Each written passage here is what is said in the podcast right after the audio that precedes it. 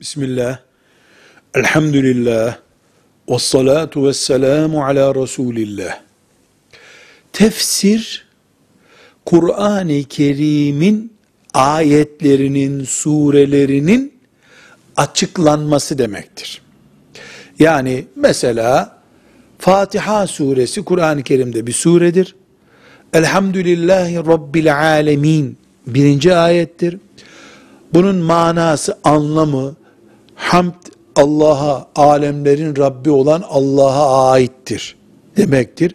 Bununla ne kastedildiğini açıklayan ilme tefsir denir. Hamd alemlerin Rabbinedir sözü, yani alemler nedir, hamd nasıl yapılır, bu zorunlu mudur gibi ayrıntıları gerektiriyor.